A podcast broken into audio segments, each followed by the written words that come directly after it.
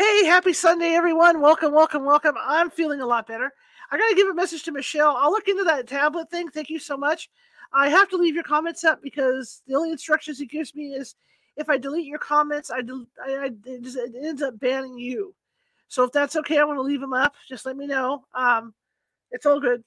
It's all good. It's all good. anyway, I'm a lot better. My cough is a dry cough, and uh, I'm glad. My uh, one of my producers uh, took me out to lunch today, and uh, it feels good to actually get out and be out in the world again, like uh, like a normal human being. So, yes. Okay. So hopefully Michelle, hopefully Michelle gets my message because I'm not going to delete her. That's what happened last time when I started when I deleted. I deleted her by accident, and she was gone out of YouTube. So I don't want to do that. Okay, well, welcome. My name is Charlotte. I'm going to be your host for the next hour. I'm also the owner of the California Haunts Paranormal Investigation Team, based out of Sacramento, California. yeah. We are 45 strong up and down the state, which means if you think you have a paranormal need, we can get to you. Michelle, what I'll do is as soon as the show's over, I'll I'll delete your comments. Uh anyway. and in the case that we can't get to you, because California is this huge state, I will be able to have one of my uh, sensitives give you a call and uh, they'll talk to you. And if, if what's going on it seems like it's paranormal, they can. In a lot of the cases, they can settle down that particular activity until we can get out there. And again, you know, it won't take us more than two or three days to get out there. So we will definitely get out there. Plus, I'll be in touch with you on the phone, going over all the going over the details and talking to you about what's going on. That being said, if you're watching from Facebook today, and a lot of you are, and you haven't done so already, please hit that follow button. If you're watching from YouTube, and a lot of you are, uh, please uh, feel free to hit that that subscribe button as uh, we're just trying to reach that, that that magic thousand number. I'd really appreciate it. Also, you know, comment in the chat room. I'm always open to, to see you guys commenting, and leave me some love. Show me some love. Give me some thumbs up. Give me you know give, give me some hearts. Everybody does this but me. So is that it? I don't know. Ah, old people. Um, leave me some hearts, leave me some smiley faces, and uh, that would be really great if you could do that. And be sure to comment in the chat room. Hello, Pamela. And again, Michelle, I, I, I see your messages. I'm not going to delete you during the show because that will permanently ban you, and I'm not going to do that. And I'll have to go through and ban you over uh, YouTube. So I will I, I will I will delete your messages after the show tonight. okay. Well, I'm a little better. Um, I've improved a lot. I'm, I'm, sleeping at night. I'm doing what I'm supposed to do, and I'm not coughing. I'm not. I'm not coughing my guts out like a lot of people are. So that's a good sign. It's on the way out. Um, my producer took me out to lunch today, and to at least two people in, in that building, we went to get pizza. At least two people in that building were sick as dogs, and I mean sick. I mean the hacking was unbelievable. So, people, if if you're if you're to that point with your illness, stay home you know, bad enough I'm still coughing a little bit, but it's it's it's pretty well settled down to the point where I'll have a little bit of wet cough, but the rest of it's all dry cough. So it, it's coming back around where it's supposed to be. So I'm real happy about it. Okay, so tonight we're going to be reading from uh, the the Sylvia Shults book.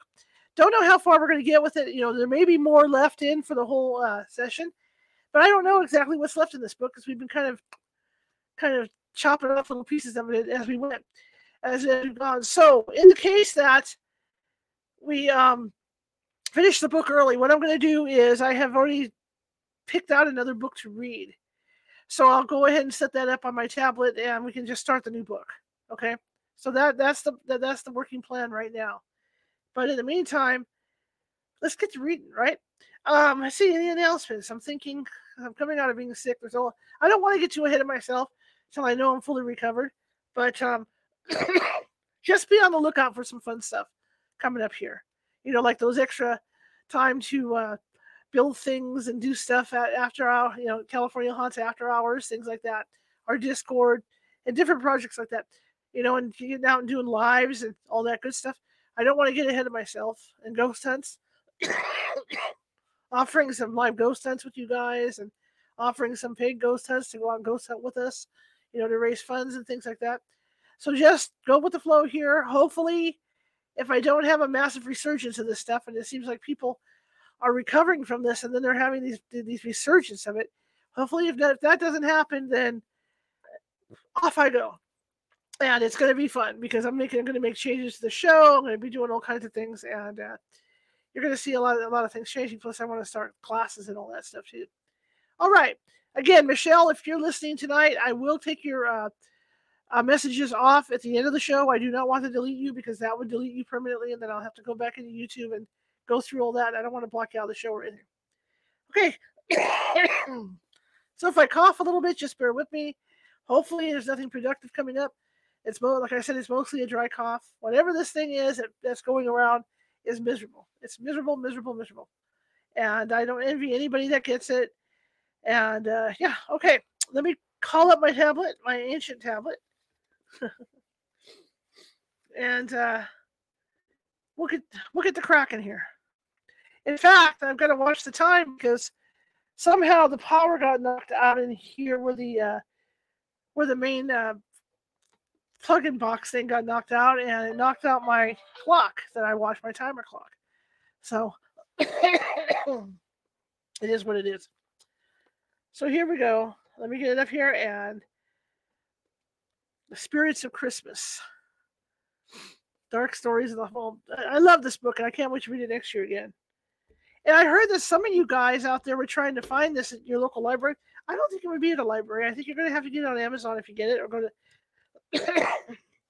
or go to Sylvia's website to pick that up because I just don't think it would be in a library. It's a cool book, though. I, I agree. I mean, I'd be I'd be willing to go look for a library too. I took a little nap. I feel great. I woke up to Ethel Merman. That's just how I am. You know, get that one of those get up and boogie, get up and boogie songs, right? So for me, it was there's no business like show business. So I woke up to Ethel Merman blaring. If you guys know who Ethel Merman is, okay.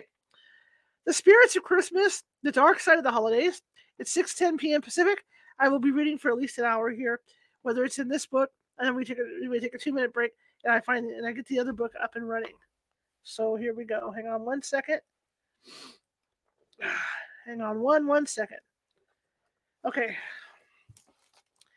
Mrs. Pickman's Ghost. Make sure everybody can hear me all right, and away we go. Max Cubis lay awake in bed early that December night in 1913. There, oh, this one's for you, Pamela. There was a real Wisconsin blizzard howling around the house. The winds piling the snow into deep drifts, but something else was keeping him from sleep a faint scratching coming from somewhere in the house. It wasn't on the second floor where the family slept. It seemed to be coming from the first floor. It sounded like someone walking around in slippered feet, pacing in the night, pacing the night away in the darkness. Max couldn't stand it any longer. He got out of bed, careful not to wake his wife Julia. He tiptoed quietly across the room. He held his breath as he reached for the doorknob. He didn't want the squeak of the opening door to wake Julia or the two girls, Helen and Ar, Ar, and Armilla. Armilla. A R M I L L A. Who slept peacefully in the bedroom across the hall. The moment his hand touched the doorknob, a terrible pounding on the front door echoed through the house. Julia sat uh, bolt upright with a yelp, and the girls called out from their room. Max thought briefly about going to answer the door, but before he could take a step outside the bedroom, the front door crashed open and heavy footsteps, thank you, and heavy footsteps tramped through the front hallway into the kitchen. Julia and the girls joined Max as he stood in the upstairs hallway, trying to summon the courage to peer over the banister. Who's there? Max demanded, as his wife and daughters huddled close to him. I'm going to see what's going on, Max muttered. Julia and the girls followed him closely as he cautiously went to the stairs, flipped on the light, and went down to the first floor. They searched the entire house but found no one. As the month wore on, the winter grew fiercer. One night, sometime later, Julia slipped out of bed before dawn to add more wood to the bedroom stoves.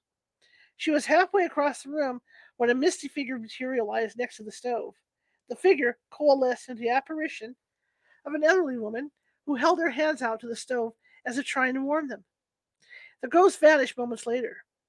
The Cubis family decided to investigate the history of the home. Here we go. Perhaps a former resident had returned home. The old lady at the wood stove and the nocturnal prowler might possibly be the same spirit. Max and Julia learned from their neighbors that their house had been a lifelong home of an old woman named Mrs. Alex Pickman. She had loved her Milwaukee home and had always told her husband and relatives that she fully intended to return there as a ghost. She had recently died and was buried in Omaha, Nebraska. Apparently, she hadn't forgotten her promise to haunt her former home. During the next few weeks, Mrs. Pickman continued to visit her old house, always between midnight and 1 a.m. The front door would slam open as if to announce the spook's arrival. Then footsteps would pace the house as Mrs. Pickman made her nightly rounds. The family also heard the ghost wheezing alarmingly, as though Mrs. Pickman was trying to catch her breath. That's happening here, only it's me. The neighbors nodded knowingly. In life, Mrs. Pickman had had an asthmatic condition. One night, though, the ghost changed his habits. The Kubas girls, Helen and Armila, Armia, were fast asleep at midnight. Suddenly, they were jolted awake by the by the thud of a body hitting their bed, followed by the commotion of someone invisible scrambling to get under the covers. That'd freak you out, wouldn't it?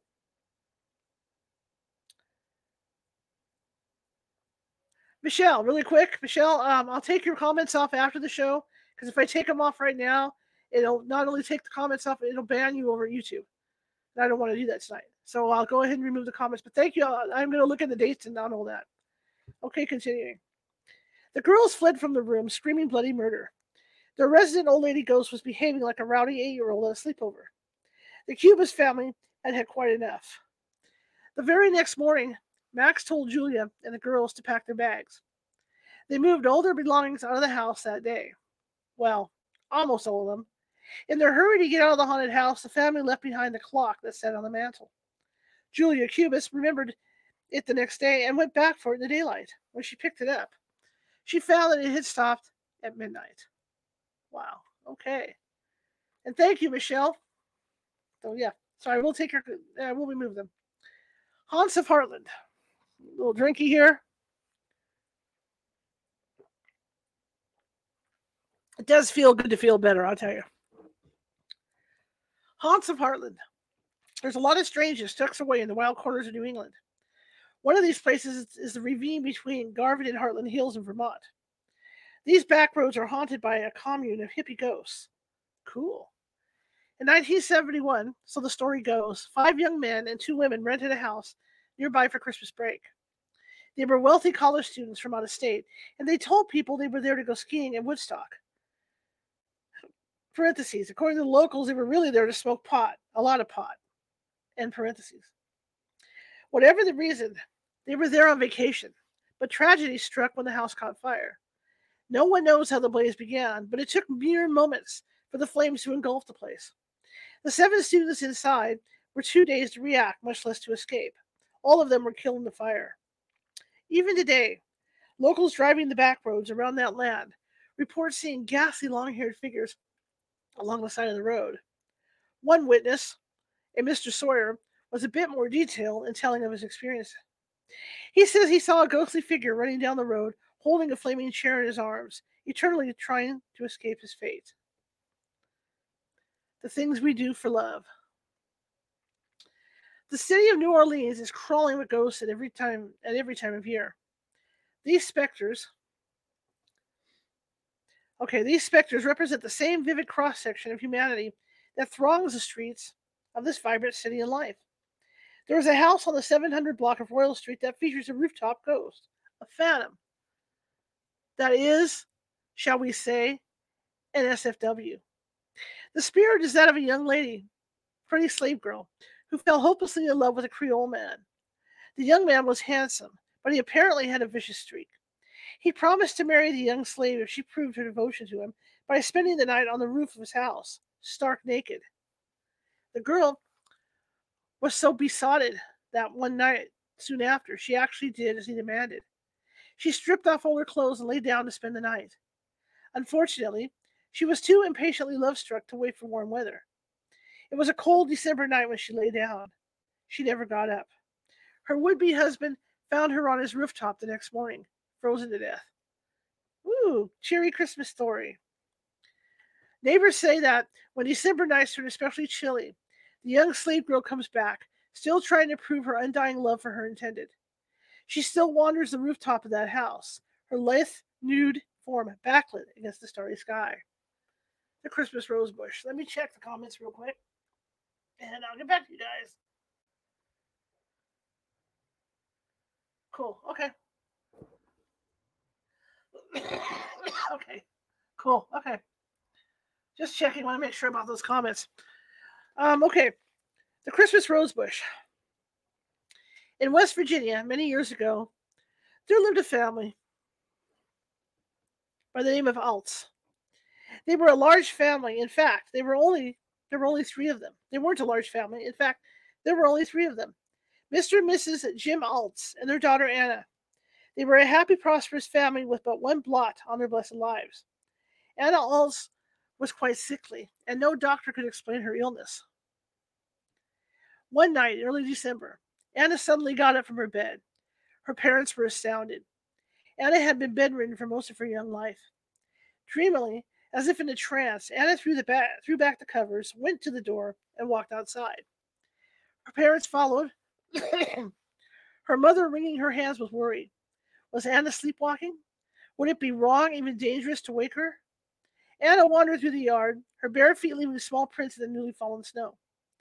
She came to a rose bush she had often gazed at through her bedroom window. Anna's strange journey out to the garden sapped what little strength she had. She sank to the frozen ground, her hand outstretched to the rose bush. Her mother and father rushed to her side, but it was too late. Anna was dead. Her parents were heartbroken at the loss of their only child, but they soon had a strange consolation. The rosebush began to bloom shortly after Anna's death. It continued to bloom all year round, even into the warmer months. Even when the rosebush was covered in snow, beautiful red roses dotted the bush. Several years later, Jim Alts and his wife moved to a new house. They dug up the rose bush and took it with them as a reminder of their lo- as a reminder of their lost Anna. Anna. there hmm. It just jumped on me. They replanted the rose bush in the yard of the new house. But to their sorrow, it didn't bloom that spring.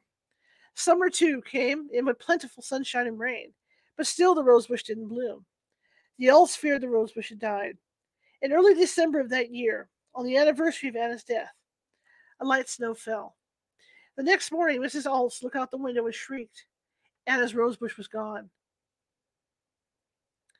Mr. and Mrs. Alts rushed outside to see what had happened. The rosebush had indeed disappeared and small footprints in the dusting of new snow led away from the spot where it had stood. The grieving parents, okay, the grieving parents followed the footprints. They had to know who would dig up their daughter's beloved rosebush.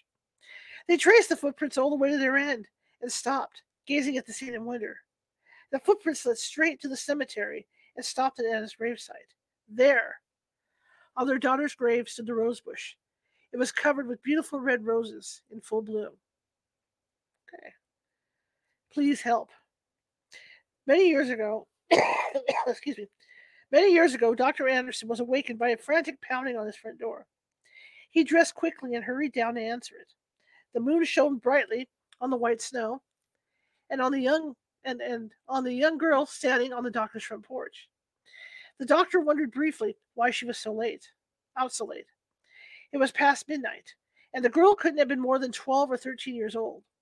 He didn't recognize her. She was dressed in a blue coat, and her shaking hands were thrust into a white muff. Please help me, the girl begged through chattering teeth. It's my mother. She's very sick, and I'm afraid she'll die. The girl explained that she and her mother had recently moved into the old holster place, about three miles away. Her father was dead, and it was just the two of them now. I think she's got pneumonia the girl said. Please, you've got to come see her. At the dreaded word pneumonia, the doctor gave a short, sharp nod. Of course I'll come. I'll be just a moment. The girl turned and darted away, heading for the old holster place. The doctor shrugged into his good sheepskin coat, grabbed his bag, and went to the barn to saddle his horse. As the horse trotted down the road, the doctor mused at the bravery of the young girl, who had ventured out after midnight in the bitter cold to seek his help. He was sorry she'd run off before he could invite her in and warm up just a bit. The ride didn't take long, but Dr. Anderson was still chilled to the bone. when he came in sight of the Holster farmhouse. He swung down, tied his horse to the gatepost, and hurried up the walk. No one answered his knock. So he eased the door open and came in. A woman lay huddled in a bed, wheezing and shivering. The doctor turned up the oil lamp and set to work. If he could break the fever, the woman might live. He trickled medicine down the woman's throat, then poked the fire to life so he could heat water for hot for hot for further hot medicine. He worked for a couple of hours, and soon the woman stirred back to lucidity. How did you know to come? she asked, as she accepted a cup of something hot and steaming from the doctor. Your daughter came to my house to fetch me. She was very brave to come out on foot on such a bitter night. The woman's face paled even further. My daughter died of pneumonia three years ago. But who could but who could it have been? If it wasn't your daughter, how would she know you were ill? I tell you, there was a young girl about thirteen years old who showed up on my porch. She was wearing a blue coat and a white muff. My daughter had a blue coat and a white muff, the woman whispered. They're hanging in the closet over there. Dr. Anderson strode to the closet and yanked open the door. There, hanging right in plain view, were a blue coat and white muff. With trembling hands, he reached out and tucked the finger inside the muff. The fur inside the white muff was damp with perspiration. Wow. Footprints in the snow. It was a cold winter afternoon early in the last century. A mother huddled in her cabin on the west fork of the Little Pigeon River in Tennessee. She held two of her children in a tight embrace, but one was missing. Her two year old son had wandered away from the cabin earlier that day. Since then, the temperature had been falling steadily, along with the heavy snow. A neighbor came in, stamping the snow from his boots to grab a few moments of warmth by the fire. The mother looked up, hope dawning briefly in her eyes, then looked back down, defeated. At the shake of the neighbor's head, she was grateful, of course, that all the men folk were out looking for her precious little one. Word had been passed from cabin to homestead, from house to church, and soon the entire community was out looking. Her own husband was off in Europe in the trenches fighting the Germans. All she could do was pray that one of the neighbors would find her little boy, and soon. Dr. Thomas appeared at the door of the cabin. He dressed warmly for the trudge to the woods. He'd come thinking to help the young mother. One look at her stricken face, though, and he realized that he all he could best help was not by doctoring her, but by finding her son. Pulling his heavy overcoat closed, he headed out into the snowstorm with the other searchers. Dr. Thomas struck off in a random direction, hoping he was looking at the ground, looking at ground that hadn't already been covered. With the snow falling so thickly, the footprints of the searching men were soon being covered over.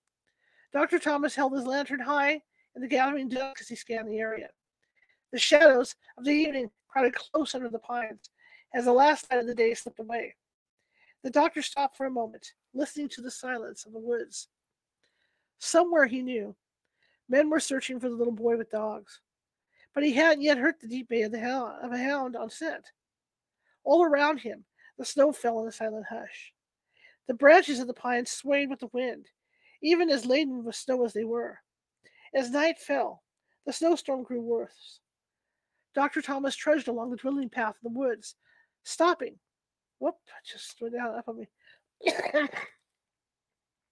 Hang on. There it is. Stopping every so often to look closely at any fallen log that might shelter a shivering little boy. His toes were beginning to go numb, even with the three pairs of thick woodland socks he wore. But he kept wandering the woods, his lantern held high in search of any sign of the boy if he was cold. The toddler would be even worse off. Dr. Thomas stopped and turned in a slow circle. He couldn't give up hope, not while the boy was still out there lost in the storm.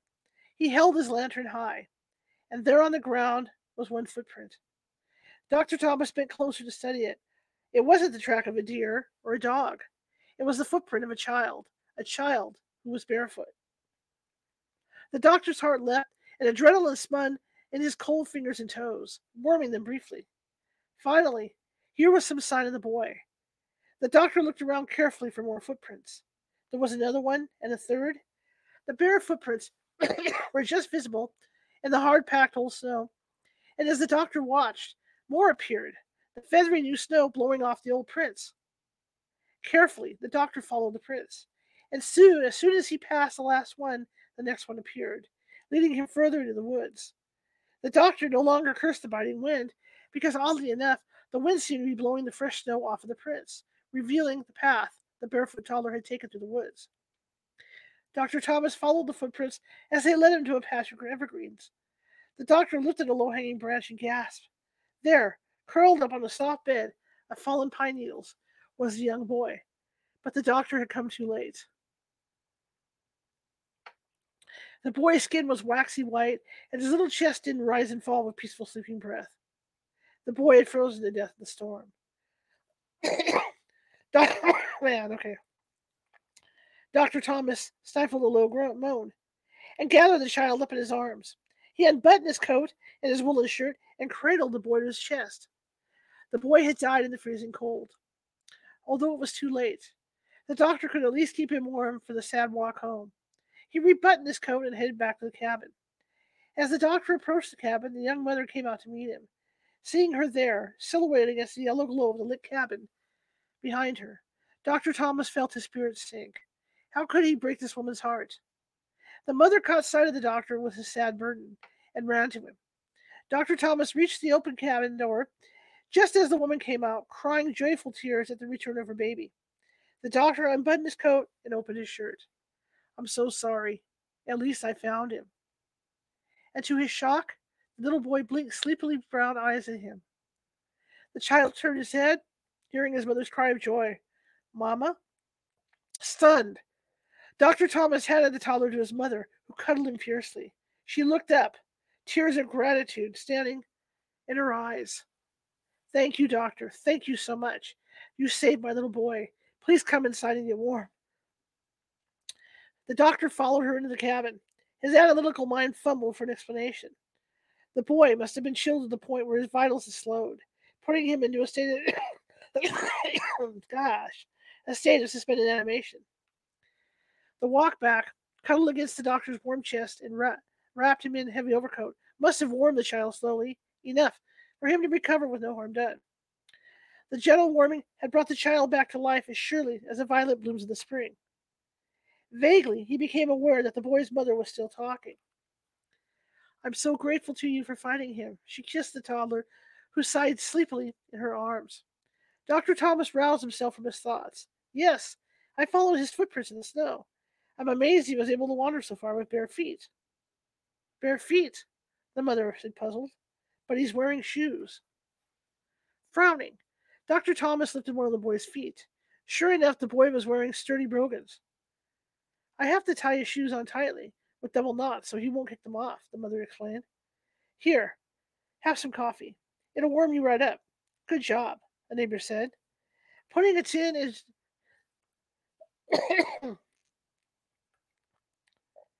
Put okay, put he said, putting a tin cup in the doctor's hand.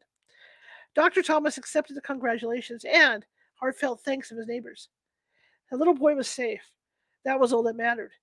But the doctor's scientific mind wouldn't rest until he figured out the answer to the mystery. Several nights later, he woke from a sound sleep, sitting bolt upright in bed, reeling from a thunderclap of realization. The wind hadn't blown the fresh snow off the child's old prints. The bare footprints had been appearing in the snow step by step as he'd been following them. He hadn't been tracking a living child, he'd been following an invisible child, a ghost or an angel. Next up is the chicken ghost.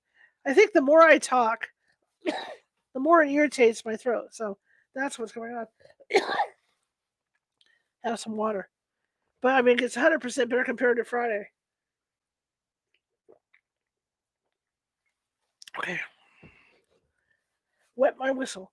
okay. this one's called The Chicken Ghost. One night in December 1943, a British airman stationed in London was out for a stroll. He was crossing Pond Square in Highgate when he heard a strange sound from the mid 20th century the sound of carriage wheels on cobblestone. Then he heard an even more incongruous sound for a chilly December night in the middle of London the loud screech of a chicken. The airman looked around in confusion. He couldn't see a carriage, but he did see a chicken, running in disoriented circles and squawking with fright. and probably also with cold because this chicken had already been plucked. Poor thing.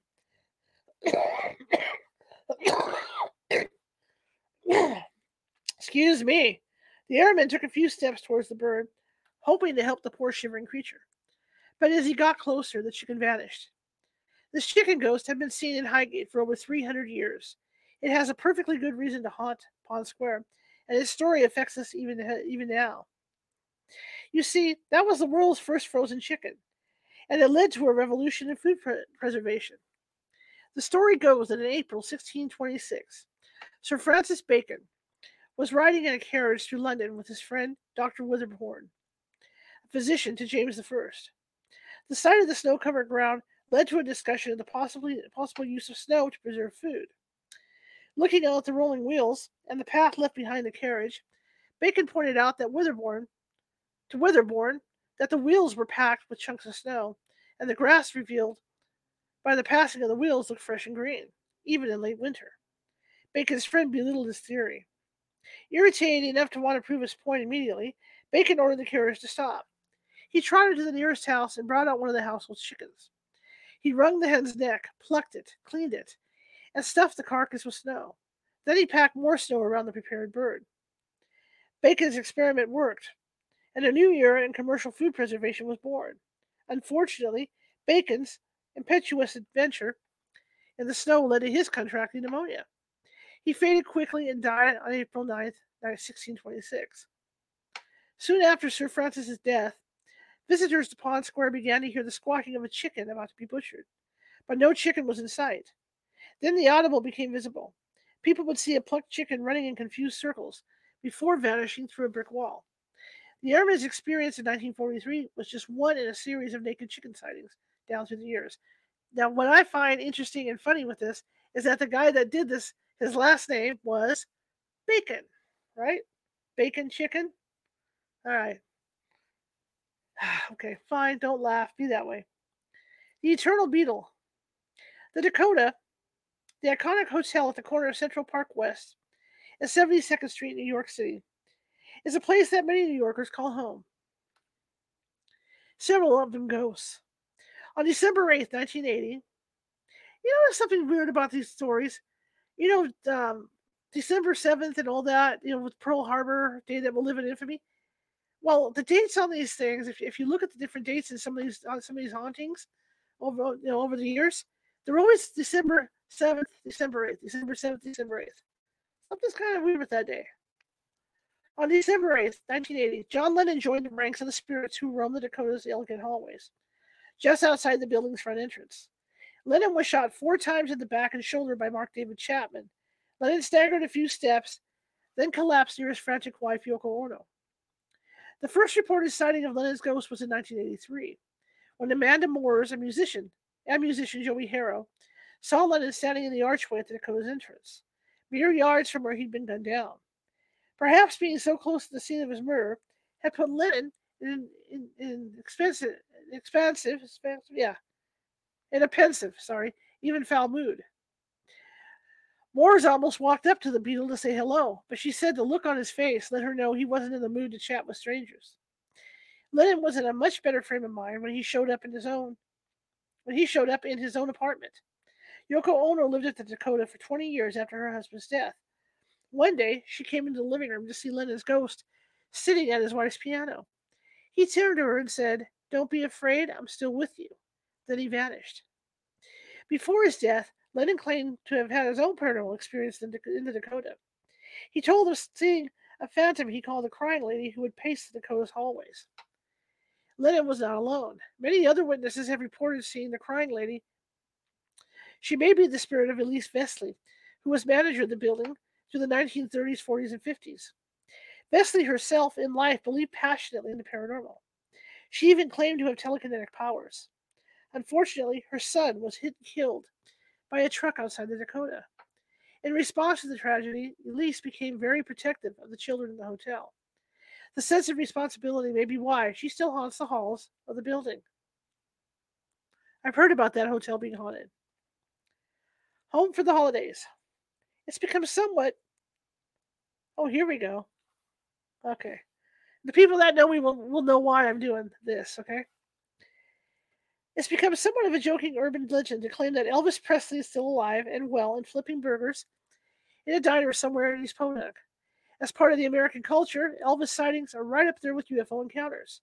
But even with all the National Enquirer articles shouting otherwise, the undeniable fact remains that Elvis Presley did indeed die on August 16, 1977, at Graceland in Memphis, Tennessee. So, what sort of phantom Elvis are people seeing? What sort of phantom Elvis are people seeing? The best guess is that it's just that simple. People who claim an Elvis sighting are actually running into his ghost. The spirit of Elvis seems reluctant to leave this plane of existence. He appeared to an acquaintance, an elderly farmer named Claude Buchanan, just after he, Elvis, passed away. Claude said that before the news of Presley's death was announced, the figure of Elvis showed up and told him, I've come to say goodbye for a while, Claude. But one year, Elvis decided to go home for Christmas. On December 20th, I've heard this story. 1980, a truck driver named Jack Matthews was taking a load to Memphis. About a 100 miles outside of the city, he picked up a hitchhiker. The night was dark, and the hitcher was just a dim form in the passenger seat, a hat pulled over, over his face. But the hitcher didn't seem like a threat to Matthews. On the contrary, he was well spoken and polite, just the kind of company you'd want on a long trip. In a light Tennessee drawl, he told Matthews that he was going to Memphis to see his mama and daddy for the holidays. The hours passed in pleasant conversation. They talked quite a bit about cars, and the hitchhiker mentioned that he owned several Cadillacs. Matthews took the boast for surely that's what it was, with a good natured grin and a grain of salt, or three. The truck rolled into Memphis, and in the glow of the streetlights, the hitchhiker's face began to seem somehow familiar to Matthews. The man asked to be dropped off on Elvis Presley Boulevard, and that's when the penny dropped for Matthews. His passenger looked startlingly like the late entertainer. Matthews found the boulevard and carefully pulled the 16 wheeler over to let his passenger out. He stuck out his hand to wish the guy a Merry Christmas and realized he'd never told his passenger his name. I'm Jack Matthews, by the way. The hitchhiker looked Matthews in the eye. I'm Elvis Presley, sir. Yes. so there you have it. The Kennedy Road Phantom. Chicago and her suburbs are justly famous for the phantom hitchhikers that roam their streets, hovering somewhere between urban legend and outright ghost story. These apparitions rack up the paranormal equivalent of frequent flyer miles with their many appearances to unsuspecting motorists. And the, the notorious resurrection, Mary, is by no means the only spirit that wanders the highways and byways of the second city. Take the Kennedy Road Phantom, for example. This mysterious female ghost first showed up near the town of Byron, Illinois in December 1980.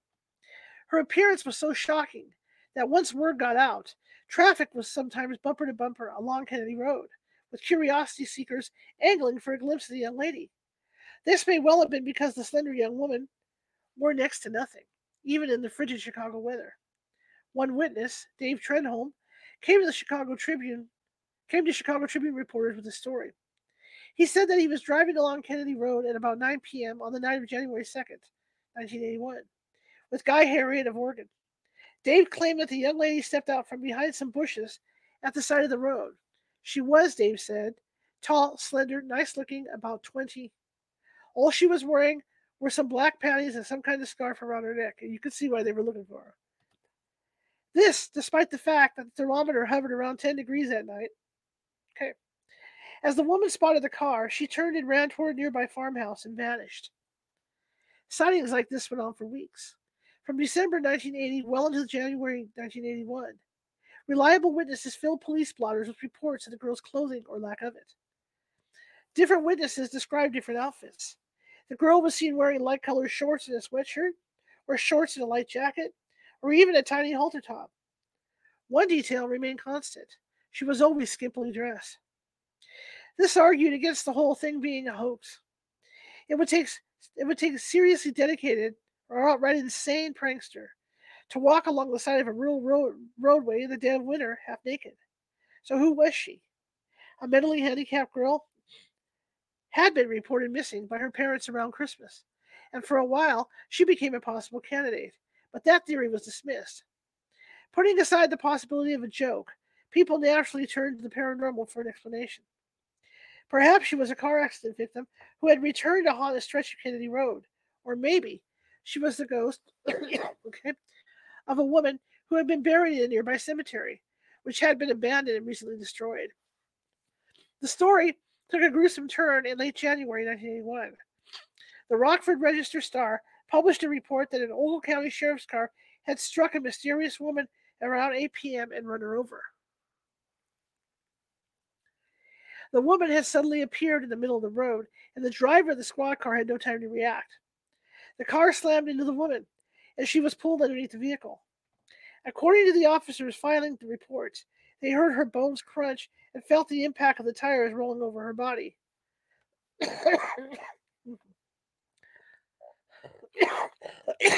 wow, talking just irritates my throat. The squad car screeched to a stop, and the officers wrenched their doors open and flung themselves out of the car, horrified at what they'd accidentally done. They sprinted back up the road, aghast at the carnage that surely awaited them, but they never found her body. Puzzled, the officers made their report and braced for the derision of what was sure to follow.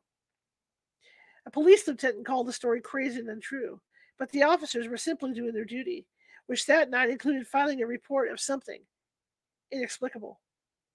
By the end of January, the reports of the half dressed phantom of Kennedy Road had begun to taper off. Soon, the pretty young ghost seemed to fade out of existence, despite the people still quite eager to see her. That was decades ago, but many ghost hunters still keep a sharp eye out for her as they drive down that lonely stretch of road, especially the guys. Well, that figures. Okay, so now we're going into Christmas Eve stories and Christmas Day stories. So this section of the book is called It Came Upon a Midnight Clear Ghost Stories of Christmas Eve and Christmas Day. It's finally Christmas Eve. The tree stands proud, its colored lights twinkling softly in the dusk of the wintry evening. The presents are wrapped, tomorrow's dinner is planned, and all is ready for the holiday celebration. What walks on this silent night? Santa stuffs the stockings. The following three stories come from the website paranormalabout.com. Paranormal.about.com, where people gather to share their odd experiences. The first story was shared by a reader with the name of Misty G.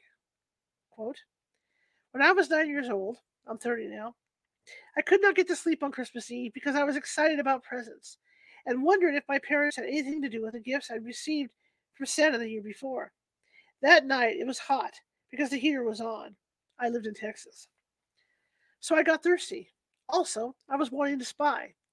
I got out of bed and cracked open my door to make sure no one was out in the living room.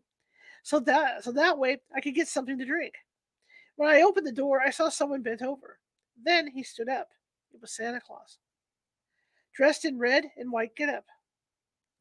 Something strange was that I could see the lights of the Christmas tree shining right through him. He was taking stockings down off the mantel and placing them on the coffee table. When he started to turn around to put the next stocking on the table, I closed the door and jumped into bed. The next morning, I woke up and told my sister what I'd seen. I told her where he had put the stockings. When we went into the living room, the stockings were where I said he had put them. We both turned and looked at each other and froze for a moment. From then on, I've told everyone that I believe in Santa. Next, Santa and an Elf. This story, also from paranormal.about.com, comes from contributor Skitty Scat. This incident took place near Seattle, Washington, on Christmas Eve, 1957 or 58. Mom was in a kitchen window when she yelled for my sister and me, ages around five and seven, to come look.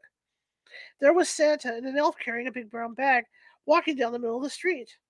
My dad went running out the door to see if Santa would come and say Merry Christmas to his kids, but Santa, the elf, and the big brown bag had vanished. Okay. The ghost in the living room.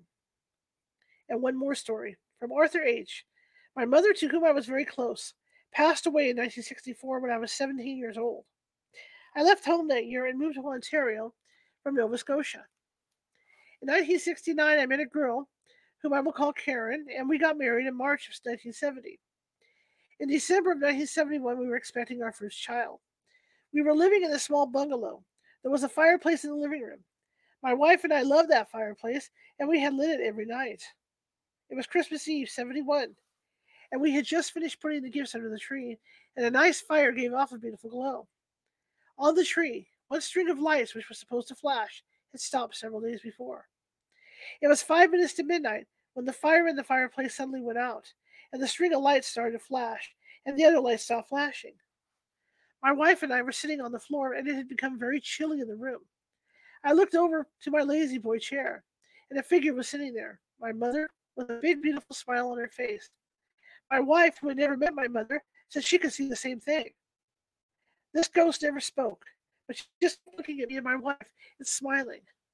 At twelve midnight, the fire in the fireplace started up again, and the lights on the tree stopped flashing, and the others started flashing again. I looked over to the chair, and the ghost was gone. No what no matter what I did to those Christmas lights, they never flashed again. That's not Santa. Murder, Suicide, Orphans, Five Children by Bruce Trachtenberg, Oregon sta- Oregonian staff writer. Oregonian staff writer. A Portland mother of five died of gunshot wounds early Sunday in apparent murder suicide in a North Portland home where she had sought refuge. Her former husband turned the gun on himself after her, after after first shoot, shooting her, according to the Multnomah County Medical Examiner's Office. Dead are Marls H. Marls H. 36, Billy H. 42. Mrs. H. and the children have been living at the home of Mary E. Bellinger, where the shooting occurred. She came here in the hopes of finding some protection, Mrs. Bellinger said.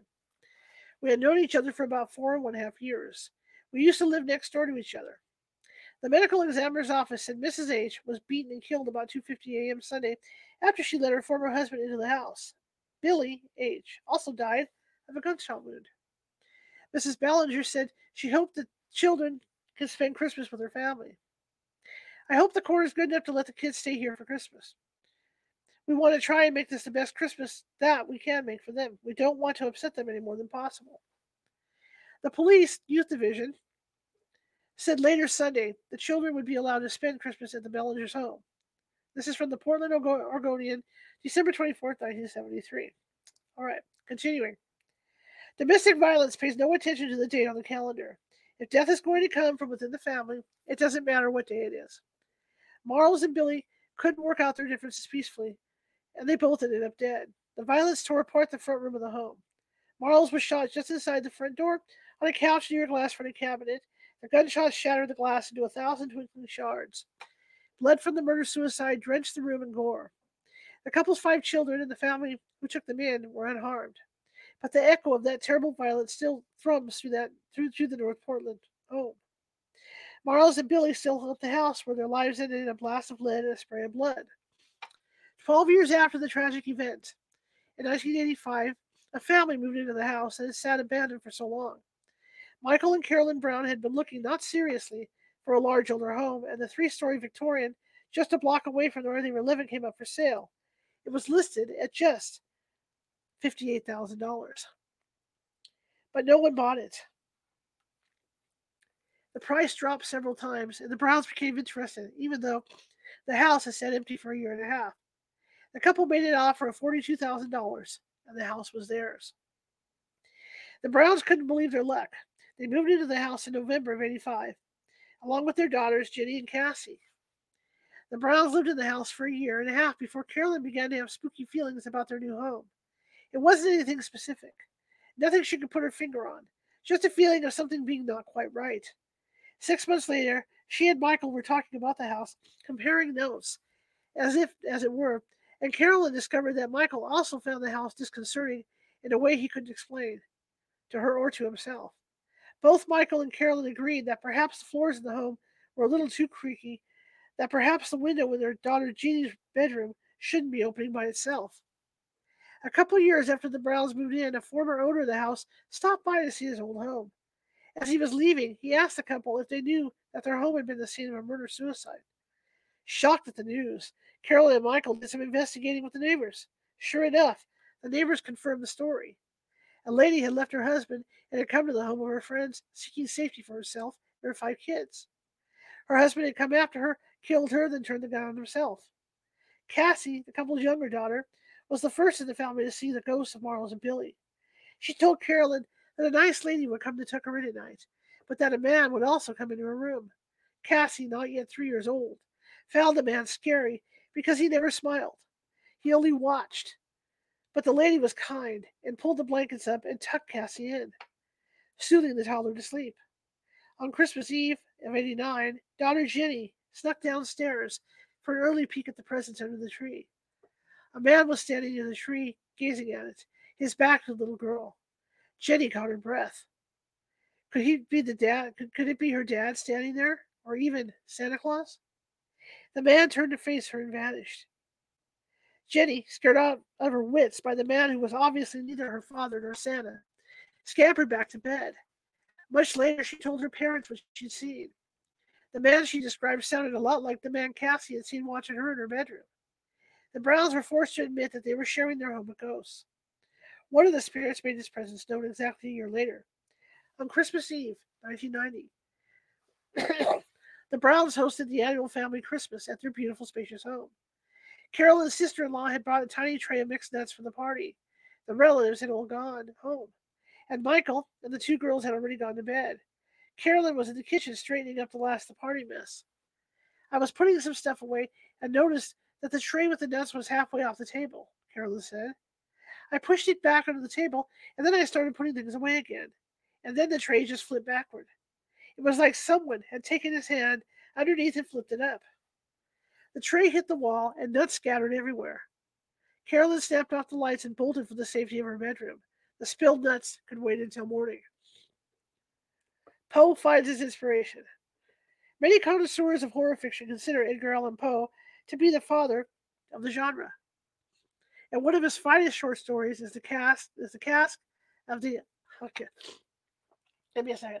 Is the cast of the uh, Amontil yeah, the, the Amontillado. A M O N T I L L A D O. Amontillado. Amontillado. It's fun to hear me try to do these words, right? This deeply creepy tale is a staple of high school literature classes, and for good reason. It's the story of a man who gets bricked up alive in a dungeon, a fate he thoroughly deserves. What most of these high school English students didn't know is that Poe based his story on true events. Poe was born in Boston on January 19, 1809. In 1827, the 18 year old Poe enlisted in the Army. His first posting was pretty close to home at Fort Independence on Castle Island in Boston Harbor. One Sunday, when he had some free time, Poe wandered outside the fort's walls down to the water's edge. A monument there caught his attention, and naturally, he wanted a closer look. On one side of the obelisk, Poe read the inscription. The officers of the USS Regiment of Lieutenant Arty erected this monument as a testimony of their respect and friendship from amiable man and gallant officer. On another side of the monument, Poe found a few lines from a poem by William Collins. Here honor comes, a pilgrim gray, to deck the turf that wraps his clay. Curiouser and curiouser, Poe must have thought. He continued his circle of the obelisk. On the northern side, which faced Boston, he found yet another piece of the puzzle. Beneath this stone are deposited the remains of Lieutenant Robert F. Massey of the U.S. Regiment of Light Artillery. Near this spot, on the 25th December, 1817, fell Lieutenant Robert F. Massey, aged 21 years old. Even in his late teens, Poe had the makings of a horror writer, and here was the scene of what promised to be an amazing story. All he needed were the juicy details. He did a little poking around on the slide, and before long he had some very illuminating conversations with his fellow soldiers. Ten years earlier, in the summer of 1817, a young lieutenant named Robert Massey had been posted to the fort. He was a likable guy and made friends quickly, but there was one officer who just didn't take to Massey. Call it a personality conflict if you want, but truth was Captain Green didn't much like anyone at the fort. he was a bully, plain and simple. The other men just tried to avoid him, but it wasn't always easy to do on the small island. On Christmas Eve, Massey, Green, and a few other officers settled in for an evening of cards. Massey and the others enjoyed the friendly games, but Green seemed determined to ruin Christmas for everyone. Around midnight, Massey won the hand of cards they'd been playing. With a grin, he reached for his winnings.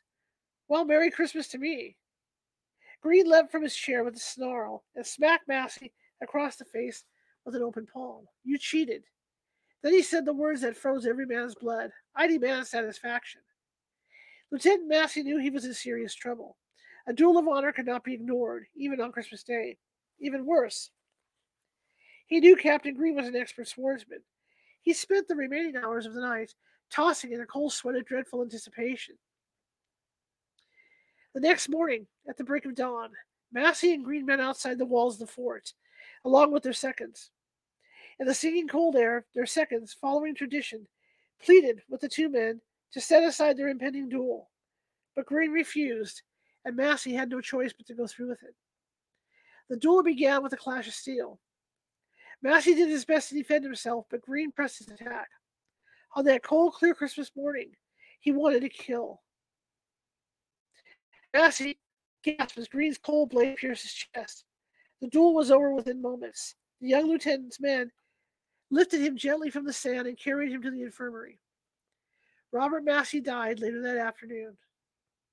Massey had been respected and well liked by his men. He made friends in the months he'd been at the fort. His men moved through their days in a haze of depression and grief. There was no reason Massey had to die. A young man cut down in the prime of his strength just to satisfy some bully's lust for killing. Then, some of Massey's friends learned some information they found very interesting indeed. They already resented Captain Green for the capricious death of their friend Massey. They were intrigued to learn that Green had goaded officers in other forts into duels on equally flimsy pretexts. In short, Green was responsible for the deaths of six other men. He was, Massey's friends realized, a sociopathic killer who chose to murder his victims in plain sight. Robert Massey's friends had a monument erected to mark the spot where he'd been run through. At nearly the same time, a strange thing happened. Captain Green disappeared. The top brass at the fort could give no explanation, so after some time he was considered a deserter. okay. Jeez. Green was never seen or heard from again. But the story, Poe discovered, didn't end there. One night, still mourning the senseless death of their friend, a handful of Massey's fellow officers paid Captain Green a visit. They brought several bottles with them. Never one to turn down a free drink, Green lifted a few glasses, and still the other officers kept topping off his mug. Soon, Green was was was knee walking drunk. Two burly officers propped him up, one under each arm, and they went for a walk. The whole group manhandled Green out of his room and down one, down to one of the old dungeons of the fort. Earlier that day, the officers had gone searching for the most remote of the abandoned cells. The dungeon had fallen out of regular use, but the cells were still equipped with the iron shackles of days gone by. The men hustled Green down into the dark, down to the dark, filthy cell, and dragged him through the narrow door. They dumped him on the dusty floor and clamped the rusty iron manacles to his wrists and ankles. Green came to a groggy, half conscious, and slurred question What the hell am I doing here? Then, realize, then realization cut through the fog and alcohol. The officers ignored him as he began to yell and struggle against his chains. Silently, they mixed mortar and began to take bricks from the pile stacked next to the door. It didn't take long for the men working together to, br- to brick up the narrow cell door. It took longer, probably much longer, for Green to die screaming in the pitch blackness. The officers involved all requested transfers to other forts. But before they all left, whispers began among the lower ranks. The story was shared in low, muttered tones. Ten years later, there were still soldiers at Fort Independence who remembered the true story and fate of Captain Green. They shared that hushed tale with budding horror writer Edgar Allan Poe. The, the higher ups got wind of Poe's research, and he was called to the office of the force commander. Poe was told that he was strictly forbidden to tell anyone the story of Massey's duel and its grisly consequences. Poe agreed to the gag order. Of course, no writer could sit on a juicy story like that forever. Many years later, Poe composed a story set in Europe titled The Cask. Uh, here we go. The Cask of the Amontillado. I got it. Cask of the Amontillado. He was forbidden to tell the story, but no one has said he couldn't write a story that had its roots in the sand of Castle Island, roots that reached down into the dungeons far below the ground. But there is yet more to the story.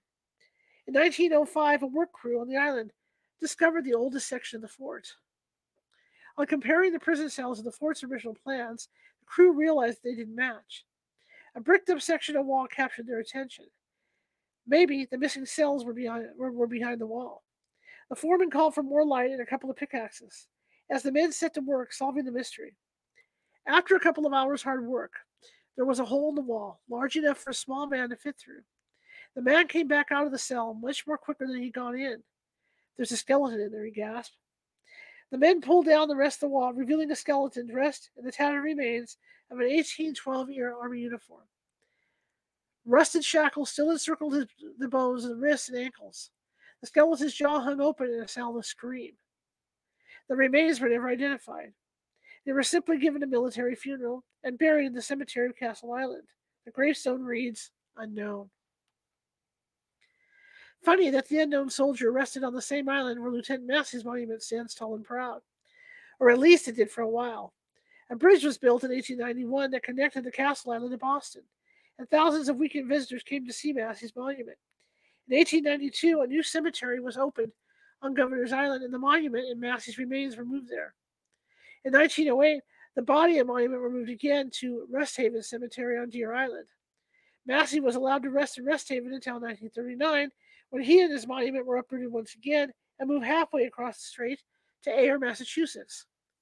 Robert Massey was finally buried at Fort Devens. May he rest in peace until the next time someone moves him. Christmas carols in the woods. The old man had retired from, from the Baltimore and Ohio rail line. The engineer had been known for his love of the Christmas season. Every December, he'd buy sacks of candy to toss to the children who lived in the houses along the tracks, like a rolling Santa Claus. And he would bellow Christmas carols as he worked, filling the railroad cars with cheerful song. His retirement package had allowed him to buy a phonograph and start a collection of records. Most of them, predictably, were Christmas music. The old man got a few visitors during the Christmas season, even with his house tucked away in the woods. Any time a friend or family member stopped by, the old man would cheerfully invite them in to sip coffee and enjoy a small collection of records. When the old man passed away, his relatives came to clean out his tiny house. They took his records and his cherished photograph, and the house was left empty. In 1968, the old B&O tracks that ran past the house were taken up and not replaced. The old man's house fell to the wrecking ball as well. No sense in leaving it if no one lived there, and the tracks were gone. All that was left was the old track bed. Hunters found it a useful trail in the deep woods. Years after the old man died, not long after his house was demolished, a hunter was in that part of the woods. It was two days before Christmas. The hunter was driving carefully down the track bed, mindful of the noises of the forest around him, when he heard a sound that had no place in that part of the woods anymore. It was the sound of a Christmas carol coming from a well worn and well loved record. Pops, scratches, hisses, and old as the needles, needles coaxed, coaxed the tune from the aging vinyl. The hunter stopped his car and turned off the engine to make sure his imagination wasn't playing tricks on him. All around him, the music rose, threading through the trees. The hunter shook his head at the weirdness of it and turned the key in the ignition. His car wouldn't start. Frantically, he stomped on the gas and twisted the key again. The motor just wouldn't turn over. Then the hunter saw movement ahead of him. An old man was crossing the track bed. The man walked slowly up to the front porch of the house that had, sh- that shimmered into view next to the platform train tracks, phantom train tracks. The hunter watched the man open the front door of the tiny house as the music got fainter and fainter. The house, the old man, and the last strains of the music all faded away together. This time the engine caught, and the hunter wrenched the steering wheel around and slewed through the woods to get out. On his return to town, he stammered out his tale. He was astounded to find that some of his audience, the older folks, actually believed him. They remembered the old engineer who lived in the house in the woods and loved the Christmas season so much, and who invited visitors to listen to his favorite records. The next night, Christmas Eve, 13 boys set out for the woods in three cars. They wanted their own experience in the dark of the forest. They drove on the track bed out to where the old engineer's house once stood. They parked, shut off their cars, and waited. The boys' experience was just a little different than what the hunter had reported. They didn't see the Phantom House, and they didn't see the old man crossing the tracks to get to the house. But excuse me, but they heard the music rising among the trees, sounding just like an old Victrola cranked up to wheezy full volume. As their cars would not start until the music faded away, and their cars would not start until the music faded away. The boys went back out for, for a few nights after Christmas, but nothing happened on those visits. Legend has it that the music can only be heard in the days leading up to Christmas. After Christmas Day, the old phonograph falls quiet, and silence returns to the woods along the tracks until the next Christmas season comes around. All right, look at that. We made it with a minute to spare. Okay, we'll continue this next week. And I think next week will probably be the last week, and we'll be starting another book. So I want to thank everybody for joining me tonight. I really appreciate it. And uh, tomorrow, I'm going to be doing a pre-record with a animal psychic at 11 a.m. and I will be playing it at 6:30 p.m. I will be on the chat along with you guys, but I will play live. We'll be playing at 6:30 p.m. But be sure to watch this. Her name is Susan Allen. She's really, really good at what she does, and um, I think you'll like it. So if you like the show, share it with five people. If you hated the show, share it with five of your enemies. Yeah, share it with five of your enemies. Uh, we're equal opportunity here at California Haunts Radio. And uh, be on the lookout for some upcoming events. I'm going to be doing as soon as all this heals, which should be coming up here. I can feel myself getting better. We should be doing after dark stuff as well. California Haunts After Dark, which means after we get done with the show here, I go over to the other uh, other studio and we do some real fun craft, arts and crafts and different things like that over there. So thank you for everybody that came today. I hope you enjoyed the stories as much as I did. And I will definitely see you guys tomorrow, one way or another. Let me uh, cue this up. Where did they cue you up? Where are you? There you go. So I will definitely see you guys tomorrow on the chat. And please do come. Don't skip out because it's a pre record. I mean, this is going to be a brand new guest coming on. And like I said, her name is Susan Allen. Okay. So thank you, and I'll see you tomorrow. Bye.